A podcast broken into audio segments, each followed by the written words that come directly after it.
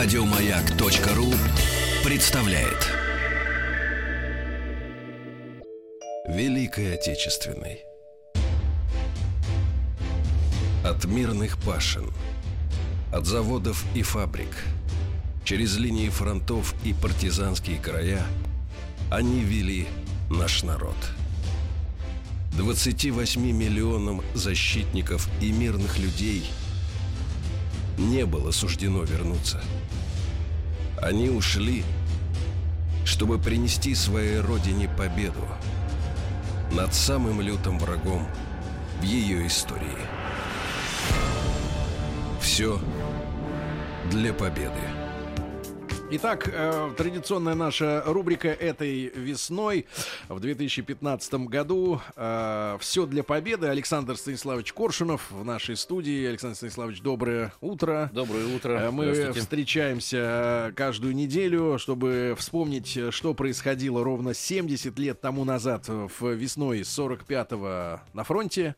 Да, ну и что делал тыл для этой победы в те дни или вообще. Александр Станиславович, вам слово, пожалуйста пожалуйста. 2 апреля до 9 мая, до Победы, 37 дней. Чуть больше пяти недель. Ну, вот, эти апрельские дни довольно насыщены событиями важными, которые, значение которых проявится в последующей неделе. Ну вот, что касается такого общего положения на фронте, то вот войска южного фланга, напомним, что ведь э, Европа-то по мере продвижения на запад становится все уже, угу расстояния уже не те. Вот э, Третий Украинский фронт и группировка Южного фланга, они уже вступили на территорию Австрии в рамках Венской операции действовали. А войска Конева, Первый Украинский фронт, вот после э, долгих э, недель э, боев, э, наконец закончили вот Селецкую операцию. Вот этот промышленный район, богатейший, Польши, тогда еще генерал-губернаторство Германии, который освобождался, надо сказать, с большим, э, ну, если так можно применить это слово, к боевым действиям с осторожностью, потому что подобная задача была Сталин, напомню, Сталином в свое время поставлена Коневым, когда речь шла об освобождении этого мощного промышленного района. Он сказал, это золото, что вот надо там аккуратнее действовать. Угу. Вот. Оборудование не повредить. Шахты, заводы, это крупный промышленный узел. Ну и, в общем, в целом, это достаточно успешная операция прошла с этой точки зрения. Большая часть этого золота, в кавычках, не пострадала. А, ну и э, в районе Гданьска, по морю Польское, мы в прошлый раз говорили об этой операции, что уже остатки добивались немцев. Но самое главное, это уже наши войска ну, взялись как бы на изготовку перед броском на Берлин. Вот э, как раз... Сколько оставалось? Э, операция берлинская начнется в середине месяца, по-моему, 16 -го, а вот в эти дни как раз э, Сталин э, заслушивал окончательные доклады генерального штаба во главе с Антоновым, ну и Жукова как командующего ключевым фронтом э, первым белорусским, который будет наступать напрямую, и Конева, первым украинским, которому тоже удалось, э, давались инструкции и указания э, наступать южнее Берлина. Интересно, что с этими вот днями тоже связано по времени, близко к ним стоит некая интрига. Ну, я бы сказал, такое, может быть, я бы назвал это сильным охлаждением отношений между Сталином и Рузвельтом. Угу. Тем более, что это произошло, ну, буквально там за несколько дней до смерти Рузвельта, который состоится 12 апреля. А предыстория... Умер, не простившись. Ну, обменявшись письмами. А, и на такой, в общем, ноте прохладной. Дело в том, что, ну, известно о попытках союзников уже в 1945 году э, начать сепаратные переговоры с немцами на предмет обеспечения себя режима максимального быстрого продвижения – на восток Европы. Угу. Понятно, что это вопрос уже связан с геополитическим контролем послевоенным над этой территорией. То есть им не мириться хотелось, им хотелось побыстрее захапать все. Не, ну понятно, что главная проблема в принципе решена. Мы об этом говорили, что судьба Германии ясна. Теперь уже другие задачи стали актуальными, появились повестки дня для них внутренние. Как можно дальше продвинуться. И понятно, что если территории, на которой нога советского солдата вступит, они в послевоенное время будут ну, по геополитическим контролем СССР. Значит, надо было как можно Э, больше постараться э, отжать обратно, не допустить идти. Но если смотреть на карту, условно говоря, э, там 80-х годов, да, то мы же помним, что вот Германия, да, представляла себя две страны, ФРГ и ГДР, и ГДР раза в три, наверное, меньше, да, территориально. Да, намного, ФРГ? значительно. Да, да, значительно меньше. по сути дела, это Пруссия. И, в общем, конечно, потому что фактор сопротивления более яростного угу. советским войскам, он сказался. Но главная цель была Берлин. Кстати говоря, и хоть и Ялта признавал, и еще в Тегеране было заложено понимание между союзниками, что Берлин это законная цель СССР, но тем не менее, вот как раз в эти апрельские дни угу. э, на, на внутреннем уровне, в плане руководства к действиям, э, совершенно иные мысли были у западных союзников. Вот э, 1 апреля как раз Черчилль направил э, Рузвельту письмо, в котором высказал соображение такое, что вот э, советские армии, понятно, что они захватят вот скоро Австрию, войдут в Вену.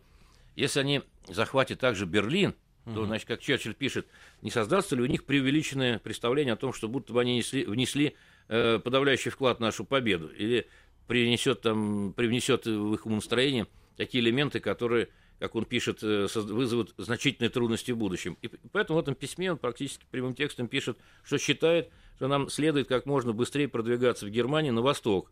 А если Берлин окажется в пределах досягаемости, то надо его захватить. И вот как раз вот на эти дни накладывается переписка э, Сталина с Рузвельтом, поскольку в марте, ну, было в рамках операции такой еще а, э, англо-американской кроссворд, это план переговоров сепаратных с фашистами – были встречи у них в марте, э, еще вот 8 марта знаменитый генерал Вольф, как, как правило, известной публике благодаря фильму «17 мгновений весны», которого играет Луновой, он был командой начальником войск СС на территории Италии, и он провел встречи с американцами. Это реальность. Это реальность, да. 8 марта встречался в Цюрихе, в том числе с Далисом, этот эпизод отражен в фильме, но потом еще были встречи в Берне 12 марта при участии того же Вольфа, начальников штабов англо-американских войск. Эта информация значит, э, стала известна советскому правительству, и поэтому был предпринят некий такой демарш, что э, нарком э, наш Молотов сообщил английскому, через английского посла, что наши представители были бы заинтересованы поучаствовать там в, этой, в этих обсуждениях каких-то. Ну, э, ответ был такой немножко фарисейский, что они, эти переговоры э, секретны. В общем, и они в Берне находятся секретно, э, поэтому будет такая форма отказа, и встречи не произошло. Вот по этому поводу Сталин написал письмо. В конце марта и в первых числах апреля их вот переписка возобновилась, что э, он высказывал недоумение по поводу этой встречи, нарушение, по сути, обязательств союзнических. А, ну, на что э, Рузвельт ему от, ответил примерно так, что это, была, это были не переговоры, это была встреча. Значит, вот казуистика такая. Э, и что, конечно, там речь не шла о капитуляции, иначе бы, конечно, советские представители там были. Ну, Сталин э, понимал, что все-таки э, направленность общих переговоров, и даже упрекнул Рузвельта в том, что благодаря вот этим переговорам, этому ну, некому смягчению режима или подхода союзников к немцам, по его утверждениям, две-три дивизии немцы высвободили и перебросили против нас. Угу. Ну, по понятно, факту. Цель по факту, торможение как нашего наступления. Эм, а самим немцам-то зачем нужно было тормозить именно нас? Чтобы оказаться под оккупацией англосаксов? Ну, если мы вспомним, кстати говоря, вот сами переговоры Швейцарии, когда э, с этим фактом сталкивается человек, который, ну, знает, так сказать, в общих чертах историю войны, э, она какова? Вот началась война, мы более обстоятельств стали с э, американцами и англичанами союзниками – Потом была программа ленд они нам помогали, что-то вот тянули со вторым фронтом. Но потом вот решающая победа советской армии, они все-таки наконец открыли второй фронт. И дальше там встреча на Эльбе, объятия, голуби мира, замечательно. Э, вот, так сказать, ну да, были какие-то омрачающие эпизоды, типа вот этого бернских переговоров. На самом деле контакты ведь Запада с Германией гораздо были глубже в ходе войны. Вот мы вспоминали об этом в предыдущем проекте «Война» и поставки нефти – американскими танкерами в районе там, а, а, островов в Атлантике, где перевалочная база была, и спокойно. И участие ряда крупных американских семей в бизнесе, э, по Германия. сути, Германии, и в том числе небезызвестного семейства Бушей. Ну, еще деталь такая, когда... То есть Буш поднялся не на саудовской нефти, а еще на Гитлере. Ну, еще, да, его, его предок. Э, э, разбогател. И, кстати говоря, ведь э, в Швейцарии вот эти контакты, они совершенно не были чем-то из ряда вон выходящим. Также в Швейцарии проводили секретные аукционы, на которых продавалось искусство, награбленное в странах Европы, в том числе и в Советском Союзе. Которое уже удалось... тогда? Уже тогда, еще до 1945 года.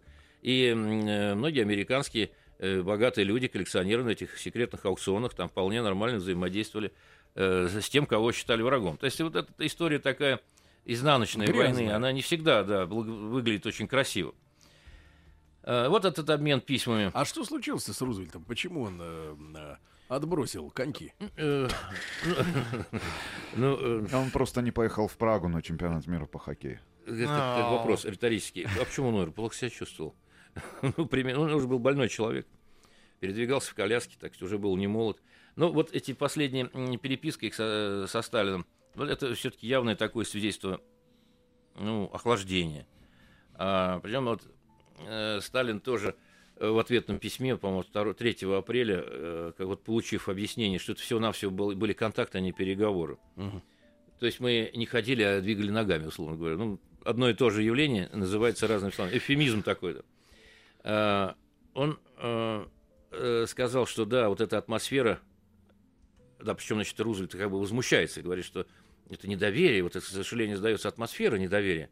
Но Сталин в ответном письме соглашается, да, что атмосфера достойная сожаления такая создалась.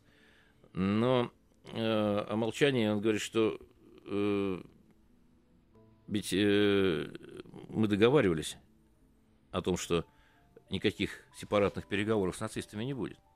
И упоминает вот эти две дивизии. Э, ну, в общем, э, я так понимаю, что вот эта неловкость, неуклюжесть, она так не осталась затушевана до конца смерти Рузвельта, она как повисла в воздухе, потому что его через несколько дней не станет. Вот, это то, что касается отношений с союзниками. Ну, на территории Польши наши войска уже готовились к операции, ведь она начнется 16 апреля, а две недели это срок уже относительно небольшой, и основные приготовления уже заканчивались. Интересно, что вот э, Вторая мировая война, отечественная, она вошла уже в историю как война моторов. От- Отличалась, что и от Первой мировой войны, когда действовали сплошными фронтами, авиационная, э, артиллерийская мощная подготовка и действия таких плотных масс войск. Ну вот здесь как бы элементы этого немножко появились снова в планах, потому что, э, понимая, что немцы создали мощную оборону в районе Берлина и при- прилегающих к нему районах, э, вот этим фронтам, Жуковскому, Первому Белорусскому и э, Первому Украинскому Коневу, были э, определены по плану да, сравнительно узкие э, участки по протяженности, на которых То есть не всем Наносился- фронтом, а э, да, основные усилия, вот такой кумулятивный эффект. Ну, когда вот вы, скажем, кулаком по столу бьете, то не разрушается, а если гвоздь биваете, то он погружает. Ну, э, максимальное давление на, доходчиво. на минимально узком участке. И вот где-то там, по-моему, Первый Белорусский фронт, он в 55 километров, на которых концентрировалась львиная доля всех сил фронта. Больше половины стрелковых дивизий, по-моему, 60% танковых, танковой группировки. Такая же примерно ситуация была у Конева. То есть вот на узком, узком Пробить таком- и окружать, да, да? пробить и, и пойти вперед. Э, Ну, надо сказать, что в Польше э, тоже такая ситуация была за нашей спиной не безинтересная. Там вот э, мы помним эти коллизии, связанные с Варшавой, с польским восстанием, с позиции лондонского правительства, армии Краевой. Ну и, в общем, Красная Армия, она получала э, такие тычки или э, уколы в спину. Вооруженные? Вооружен, конечно, их не сопоставить э, с масштабами действий немецких сил, это понятно, что это разные вещи, но То есть поляки воевали у нас в тылу? ну, действовали. Вот там известный случай, когда там на одной из станций э, на территории Польши, куда э, станция перевалочное снабжение, куда в интересах одной из воздушных армий приходили эшелоны с бомбами, с боеприпасами, была совершена диверсия. Там Взорвали. эшелоны, несколько эшелонов было подорвано, и погибло несколько десятков человек наших. В общем, это большой ущерб был. Ну, были и, конечно, такие пакости поменьше. Вот А зачем они это делали, поляки? ну, э, вот они считали, э, во-первых, польское правительство очень враждебно относилось к СССР, тут еще история кредитных отношений, э, Давно по- тянется. еще советско-польских ранних, э, там знаменитый поход на Варшаву неудачный, ну, еще, в принципе, над ними давлела и парадигма вообще русско-польской истории сложная. Ну, такое отношение было непримиримое. В свое время, уже где-то, когда война, когда фа- фашизм будет разгромлен, тут из польских представителей порекомендуют Рузвельту, э, Черчиллю напасть на СССР. Ну, на что он ему ответит, что вы сумасшедшие, там, идите и попробуйте. То, то есть это вот крайне оголтелость, крайне, крайне неприязнь. Ну, были, конечно, пакости и помельче. помельче. Мне рассказывал э, фронтовик, ныне уже ушедший от нас, э, как раз в это время он служил в авиационном техником в одной из э, дивизий. Мгм. По-моему, дивизия была оснащена штурмовиками Ил-2 и вот этими уже более новыми Ил-10. Мгм. И они дислоцировались, ну, естественно, что ави- авиация, она же не на передовой базируется, конечно. а несколько в глубине. И они стояли в каком-то польском городке. Ну, люди есть люди, э, своими там э, присущими э, Приколы. манерами поведения, да. И вот э, какие-то ребята, вот, военные солдаты, сержанты, в ближайшем местечке польском пошли закупить э, спиртного. Мгм. Им продали, они выпили, потом ну, десяток человек умерли, это отравленное было. Э, Сознательно отравленное вот это спиртное. Расследовали? Ну, расследовали, ну, если верить э, этому покойному Александру Ивановичу, что командир полка э, принял самоуправное решение, поднял звено штурмовиков, и они удар, нанесли бомбовый удар по, вот, По поселку? по поселку, поэтому там у него были неприятности. Ну, я сейчас уже за давности лет не помню судьбу этого командира полка, вполне возможно, что его и сняли, потому что это, в общем, ну, воинское преступление. А, э, ведь э, мы говорили, что солдаты шли с таким настроем, который многие годы прививался и к врагам. Вот, кстати, вот очень именно они метко отражены в Симонском стихотворении, которое всю войну это помнилось, такое очень, оно эмоциональное. Так э, убей фашиста, чтобы он, а не ты, на земле лежал. Не, не в твоем дому, чтобы стон, а в его по мертвым стоял. А, так, э, так хотел он, его вина, пусть горит его дом, а не твой. И пусть не твоя жена, а его пусть будет вдовой. Пусть исплачется не твоя, а его родившая мать. Не твоя, а его семья понапрасну будет ждать. Так убей же хоть одного. Так убей же его скорей. Сколько раз увидишь его, столько раз и убей. То есть вот настрой был такой, и сейчас уже политорганы там э, по указанию сверху Умиротворять. сдерживали уже вот эти настроения. Тем более, что война уже переваливала э, немецкую территорию. Уже вошли, по сути дела, на куски немецкой территории. Друзья мои, а, рубрика «Все для победы» Александр Станиславович Коршунов. Мы вспоминаем в этой а, еженедельной нашей рубрике то, что происходило на фронтах 70 лет тому назад. Ну и, конечно же, после новостей новостей спорта поговорим о том, как работал и выживал тыл. Если не успеете послушать в эфире, тогда сайт радиомаяк.ру, подкасты, iTunes. Через 5 минут продолжим. Все для победы. Итак, продолжаем э, рубрику «Все для победы». Александр Станиславович Коршунов э, в нашей студии в Сокольниках. Э, Наша выездная студия. И вы можете слушать э, эту рубрику, как и многие другие наши проекты, и на сайте радиомаяк.ру, когда вам удобно, в подкастах, в iTunes. Пожалуйста, все для вашего удобства, все для вас. А в рубрике «Все для победы» мы говорим о событиях э, 70-летней давности и на фронте, и в нашем тылу. да. да, здесь, конечно, очень удобно. Не то, что в бункере у Адольфа Алаизовича, о котором сейчас я э, хотел бы упомянуть, о его состоянии последних дней. А вот, э, Саша, э, в связи с чем было принято решение э, ликвидировать как факт вот физически этот бункер? Э, Ну, можно было сделать музей. э, Вот, э, например, сегодня, да, когда мы э, бываем в той же Праге там или еще где-то, ну, это, конечно, выглядит все комично. но, Музей тем не оккупации. менее, музей коммунизма, латыши там музей оккупации, еще всякое такое. Но они, правда, демонстрируют там э, игрушки какие-то и приемники советского времени, чтобы люди просто на самом деле умилялись. Но очень громкие названия. А вот такую, можно сказать, ну, с нашей сегодняшней, наверное, точки зрения, может быть, мы развращены маркетологами, но такая мощная пропагандистская история, как, например, вот музей, но ведь э, важно, как подать ведь тему, правильно? Можно подать как вот э, памятное место, а можно наоборот, как вот логово. Почему разрушили? Ну, в основе это закон о денацификации, который был уже в Германии. Это они э, сами типа приняли? императивом. Ну, побежденные, как правило, принимают то, что им диктуют. Э, Какое бы ни было отношение у немцев того поколения Гитлеру, надо сказать, что во многом послевоенное поколение удалось переделать, воспитать комплекс вины у немцев. Ну, на тот момент, наверное, все-таки они э, имели немножко другой настрой. Вот разрушились надежды на на, на- На светлое светлое будущее. будущее благодаря грабежу, да, на расширение, так сказать, пространства не оправдались. А, ну и по закону о денацификации это было сделано, прежде всего, уничтожено. Ну, по решению Он же был в Берлине, да, вот в самом в центре. Берлине, да, по решению ведь Нюрнберга этот закон э, был принят о денацификации Германии активно. Это касалось и упразднения институтов власти, и идеологии, И там э, ну, очень шок. А что смысле. стало в целом вот с правительственным кварталом, который был выстроен э, в таких э, в самых мрачных традициях римской да, архитектуры, вот этот все. Ну да, языческий, античный такой. Черного гранита там вот это. Ну, при- э, это все не сохранилось.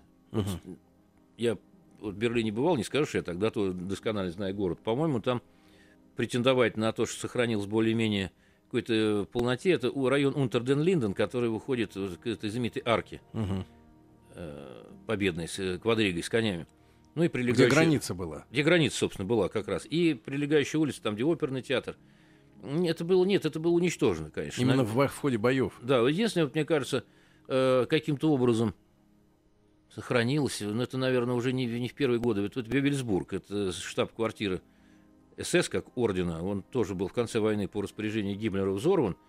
М, Собственно, там, наверное, особо-то денацифицировать было не- нечего. Но потом каким-то образом, не мытьем-то катанием, там возник так называемый эм, э, Крайс, районный музеум, ну, Мгм. краеведческий, а когда он был установлен, ну, не, не в первый год после войны. И там вот возникла некая экспозиция вот с этим залом обергруппенфюреров. Мгм. Причем там даже вот есть такая каменная будка. То есть мистически восстановился, как, Как-то установился, как, да. как феникс. Да, и, А на пожертвования? и, и Полик там с этим черным солнцем Ташил Лунпо, с этим логосом сатанизма, который, кстати, сейчас вы можете увидеть на шевронах батальона Азов, небезызвестного. Э, даже один из э, м, э, попавших в плен к ополчению э, говорил об этом. То есть он прекрасно знает, что это такое. Черное солнце. То есть это не просто какое-то случайное совпадение. Ну, так вот это этот- не с черного альбома кино. да. Рисунок. И, и что это было возобновлено? Э, Там даже вот э, какая-то будка каменная у входа в этот замок э, для часового. Ну, сделана в стиле таких беседочек, очень помпезных. Так вот там наверху на подложке было, видимо, две вот эти руны. э, виде, как у нас принято говорить, молния, руна Зиг победная. Но они были сбиты, но сбиты так, что они вполне читаются. И потом это место стало паломничеством определенного сорта публики. А Ну, когда начали строить этот самый бункер в Берлине? Ну, 30-е годы. То есть они предвидели что-то или ради каких целей это было вообще сооружение сделано? Ну, конечно, война-то в- на подходе висела, а вообще органы военного управления государственного, они, как правило, Это типа как бомбоубежище ну, просто. да, предусматривают э, определенные меры защиты на случай войны. Насколько это масштабное вот сооружение было? Так, сегодня поня- понятно это? Ну, оно- ну, вообще инженерная мысль у немцев была очень мощная, и, и школа. Во-первых, э, строили капитально, фундаментально и быстро, главное. Э, Но это был, по, по сути, небольшой подземный городок с полным циклом жизнеобеспечения, который мог в автономном режиме какое-то длительное время существовать. Э, Прям целый городок. Ну, небольшой, да, потому что, вообще говоря, э, вот удивляют и другие вот сооружения инженерные, помимо вот этого. Ведь у, у Гитлера было несколько ставок оборудованы, и Восточной Прусси- Пруссии, и Вольфшанце, и в районе Винни- Винницы, все они были капитальными, быстро сделанными э, по последнему слову инженерной техники. Ну, вот хотя бы взять эти укрытия для э, лодок немецких на Атлантике, которые были сооружены за короткий срок, и по, по существу дела лодки, приходя из похода, э, заплывали под некий козырек. Там э, были номерные туннели, Не всплывая. которые бомбардировщики, не всплывая, заходили. Это, это было полузаглубленная э, бухта, ну, прикрытая сверху этими мощными капонирами. Это очень была разветвленная система, и даже тяжелые бомбы не брали союзников. Поэтому до уже высадки союзников в Европе, когда это было явочным порядком уже захвачено, они вполне до последнего момента сидели и выходили оттуда на, На боевые походы, да, на работу. Ну вот Гитлер э, уже... А что, Гитлеру плохо дышалось там под землей? Так Ну, Все-таки клаустрофобией. жизнь, жизнь за замкнутом помещении без прогулок сказывается. Тем более, что вот по воспоминаниям тех, кто его наблюдал последние дни, недели, а ему осталось жить совсем немного в апреле, меньше месяца уже до его смерти, он быстро ну, превращался в развалину, вот буквально за последние месяцы войны, или превратился в развалину. Ну, во-первых, давлело над ним катастрофическое положение дела на фронте, понятно. Потом вот этот вот нездоровый образ жизни, потому что он, как правило, не выходил э, на воздух. А долетали до вот его покоев э, э, звуки разряда, разрывов на Вот земле? когда берлинская операция на- э, уже началась, и наши войска вошли в Берлин, да, там будут слышны уже разрывы. Это ближе к его, по-моему, дню рождения как раз, вот чуть не пик, 20 апреля. Мгм. Это звуковая э, рапсодия до него дойдет. Поздравления. Поздравление, звуковое, это звуковое письмо такое. Вот, и он, э, у него учащались, э, становились более частыми приступы гнева, вызванные раздражением. Вот как один из офицеров э, старших, который по какому-то докладу прибыл ему и э, имел кор- короткое общение в течение там двух-трех минут этого доклада, и он не видел его много лет, только на хронике, в лучшие uh-huh. времена. Сказал, что э, голова слегка тряслась, глаза сверкали каким-то, значит, лихорадочным блеском, но, э, тем не менее, вот его личность вызывала какое-то странное оцепенение, неприятное. А, ну и вообще лицо с большими мешками под глазами а, выдавало тоже истощение, и движения были уже развалены старика. Ну вот, э, как-то пытался ему скрашивать этот настрой э, Геббельс, э, одна из любимых книг. Читал ему? Читал, да, вслух. Значит, Мою борьбу читал? И вот с этим связана одна из, наверное, одна из последних надежд, которая в нем ожила на, на лучшее. Ну, когда люди в такой ситуации находятся, то любой проблеск, э, намек на, на то, что все образуется, это уже, может быть, превращается в какую-то э, радостную перспективу, что да, за, за нее хватается. И он читал книгу «История Фридриха II», и э, там был эпизод, когда Фридрих оказывается в сложной ситуации на грани разгрома э, и угрозы Бранденбургской династии, но ему предсказывают, что вот после такого-то числа все пойдет на лад, все образуется, все будет хорошо. Елизавета в России умерла, значит, вот это знак свыше. А, ну и любопытно, что э, Гитлер это, это, это вот эпизод вдохновил на то, что вот в критической ситуации э, возможен выход. Э, приказали достать старые гороскопы, которым он верил. Один из этих гороскопов, гороскопов был составлен 30 января 1933 года, то есть день, когда он стал э, руководителем Германии, пришел uh-huh. к власти. И там, на удивление, э, в этих гороскопах э, э, многие вещи совпали. И то, что война в 1939-м начнется, и в 1941-м будет период успехов, и что в апреле и весной 45-го будут неудачи, но потом как бы все будет хорошо. Угу. Вот это его удушевило. Э, это как бы радостная весть, но это такая уже э, сектантская психология узкой группы людей, которые уже далеки от реальности пребывают, ну, вот, и ищут какие-то малейшие э, намеки на улучшение обстановки, которые принимают за какой-то дар судьбы, за какой-то высший смысл в них якобы заключается. Ну, как бы то ни было, что уже 6 апреля Геббельс выступил и как раз сказал, что э, Э, что фюрер заявил, что в этом году должна, должен, должен наступить перелом в судьбе. То есть всего-навсего ссылаясь на впечатление от этой книги. То есть люди, которые это слышали, они не знали, не понимали, чем это продиктовано. А продиктовано вот этой вот вроде бы ерундой, ерундовым обстоятельством. И дальше, ну, в стиле Геббельса, что... Для вас, Саша, ерунда, а сошло здесь. Да, что сошло. истина, э, истина, истинная сущность... Перелом-то точно наступил. Гений — это уверенность в грядущих переменах. Судьба нам послала такого великого человека. Э, и, и мы в час испытаний становимся свидетелями великого чуда. Вот такая вот э, ерунда. Ну, вот как раз вот последний, это на первую декаду апреля, то есть Гитлеру оставалось ждать чуда еще недолго. И его мучение скоро кончится, наверное, вот в конце апреля. А, надо сказать, что э, в это время э, уже пошли в результате освобождения вот этих территорий Европы и мест заключения концлагерей большое количество людей стало освобождаться, в том числе и советских. Там среди них были и угнанное население, которое работало на предприятиях, ну и большое количество советских военнопленных, которые были, находились в течение войны э, в плену. Ну вот мы, Саш, представляем себе э, примерно, как жили э, люди, как страдали в лагерях, а те, которых угнали на работу, вот э, какой у них э, вот образ жизни немцы им уготовили? Ну, они жили, э, это был э, тяжелейший труд, жизнь в казарменном положении, это какой-то минимум им обеспечивался э, питание. Это, они, конечно, жили немножко получше, чем заключенные концлагерей, но это так, что жизнь в проголоде такая изнурительная. Э, борьба за существование. Ну, я уж не говорю о пленных, которые работали просто для... полностью их выкачивали. Ну, умерли, другими заменяют. Но вот в эти дни как раз это тоже была некая э, проблема для наших органов власти, военных, общегражданских и спецслужб, потому что вот это большое количество людей надо было как бы проверить, собственно, ведь во время войны, надо сказать, довольно много предателей, вот и пользуясь той терминологией того времени, Э, ведь много было людей, которые по разным причинам переходили на сторону противника. Это, скажем, часть из них была, ну, попав в плен по слабоволию, переходил, под угрозой, ну, по, и, и, под страхом.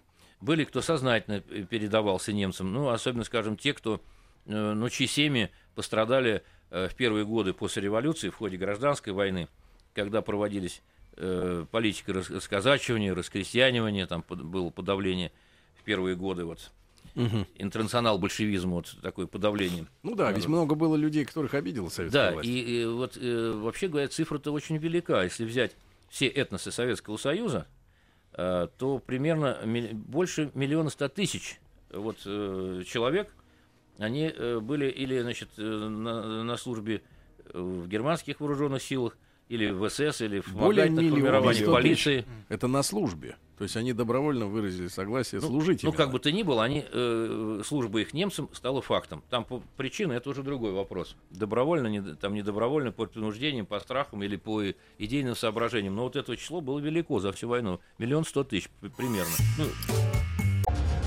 Над самым лютым врагом в ее истории. Все для победы.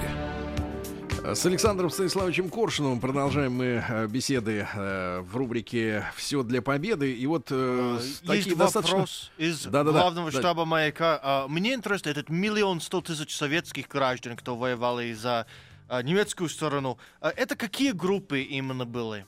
Это кто? Ну, если иметь в виду национальные группы, не по войскам, mm-hmm. которые могли служить и в вермахте, и в СС, э, национальных частях.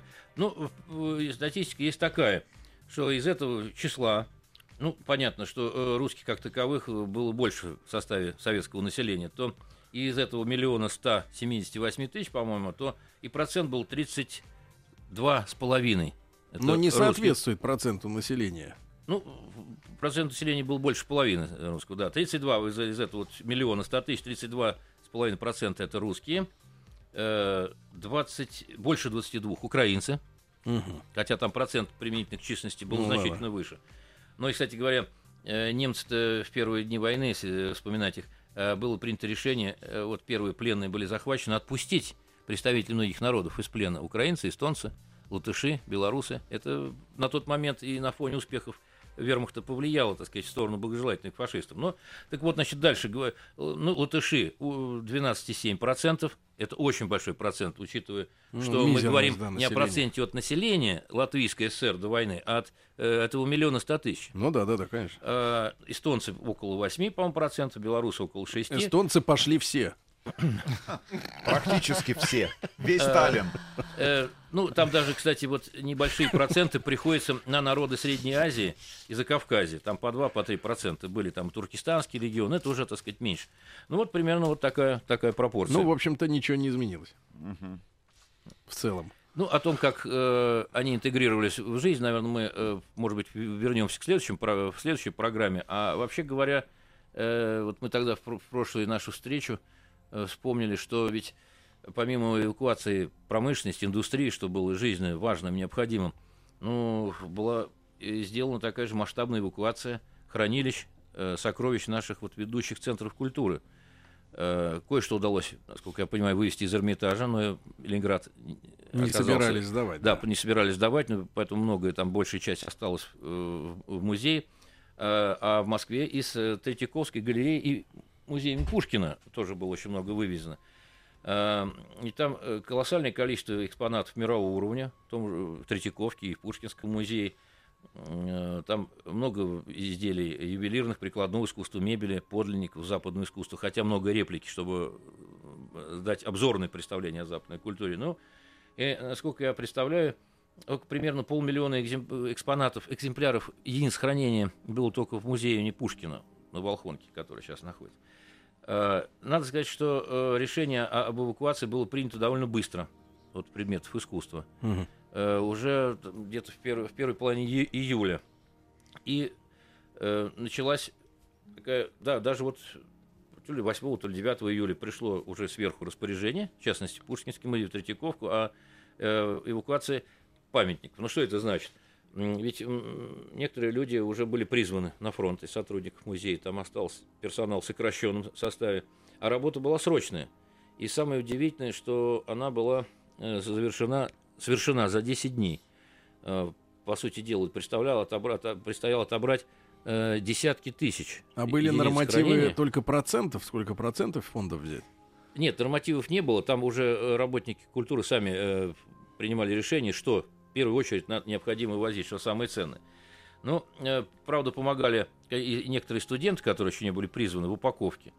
А, работа была огромная. Сложна она была чем? Помимо самого отбора и составления списка, перечня того, что надо принять решение вывести, э, там неожиданной совершенно трудностью оказалось то, что э, прислали ящики угу. деревянные для укладывания. Но не стандартные. Картин. Вот. Э, нет, они как раз вроде бы подходили по, по размерам для большинства э, вот, вывозимых экспонатов. Но оказалось, что они древесина сырая. Mm. А нельзя, э, предполагалось, длительное хранение. Ну да. И поэтому их надо было срочно просушивать. Э, что и сделали. Вот, э, вторая... Ну, молодая древесина, да, вот еще. Ну да, во время войны, сейчас борьба на фронте, так идут драматические события, мы отступаем, там уже большая часть Беларуси захвачена. Это все, все важно, и это надо делать, и это надо делать. Поэтому, и, конечно, выдержанная древесина этих ящиков, ну, не оказалось, наверное. Упаковывали что? Значит, картины, рисунки, гравюры, э, древнеегипетскую скульптуру упаковывали. И подлинников много было, античных, э, японских, свитки японские, э, ну, так называемую габаритную скульптуру. Э, возникла еще одна проблема с большими картинами, потому что они не помещались в эти ящики, поэтому... Но мы же с вами знаем, что картинные воры обычно вырезают из подрамника и скручивают в трубочку. Вот, примерно тоже было, значит, э, под руководством Павла Корина, нашего вот, выдающегося художника, который это работал. Он решил, рамы не берем. на валы. Эти угу. картины наматывали на валы, потому что они по разложенной плоскости, на поверхности они не помещались. Это, это вот за несколько дней, за 10 дней было сделано, упаковано. То же самое происходило в Третьяковской галерее. И когда это к середине июля все это было закончено, то сформировали целый эшелон. Угу. Поезд, который стоял э, где-то вот недалеко от э, наших крупных железнодорожных узлов, ну, система железных дорог московская разветвленная, да. где-то на подъездных путях стоял, стоял этот поезд, э, и ему не давали три дня зеленого света, потому что шли фронтовые эшелоны, фронтовые грузы, и он э, как раз простоял. Но вот что любопытно, ну, фатум, судьба, что ли, тут вмешалась. Когда дали разрешение, и этот поезд ушел, то через несколько часов был авиационный налет, и Хенкели сбросили 500-тонные бомбы. Ровно вот на эти стрелки и подъездные пути, где стоял этот поезд. То есть, если бы это произошло... Мистика. Там, э, да, мистика за 2-3 часа до этого, то, может быть, этого ничего... Все погибло. И поезд шел э, этот 9 дней. А э, мы называем это проведением. Да. Да, Саша? Или точным расчетом. Э, и вот поезд шел 9 дней, и э, все это основные сокровища привезли в Новосибирск, угу. где они там и хранились всю войну. Э, там, кстати говоря, э, по-моему, общее число привезенного... Потом в Соликамск часть коллекции была отвезена, а э, считается, что 103-104 тысячи единиц э, искусства только из Пушкинского музея привезено. Угу. Ну и примерно сопоставимое количество Третьяковского музея. Друзья мои, мы, естественно, продолжим наш проект «Все для победы». Александра Станиславовича Коршунова благодарю за интересные рассказы каждую неделю. Если не успеваете послушать в эфире, можно сделать это на сайте радиомаяк.ру, в подкастах, в iTunes. Прощаемся с вами до завтра. Хорошего дня. Берегите себя. Пока. Еще больше подкастов на радиомаяк.ру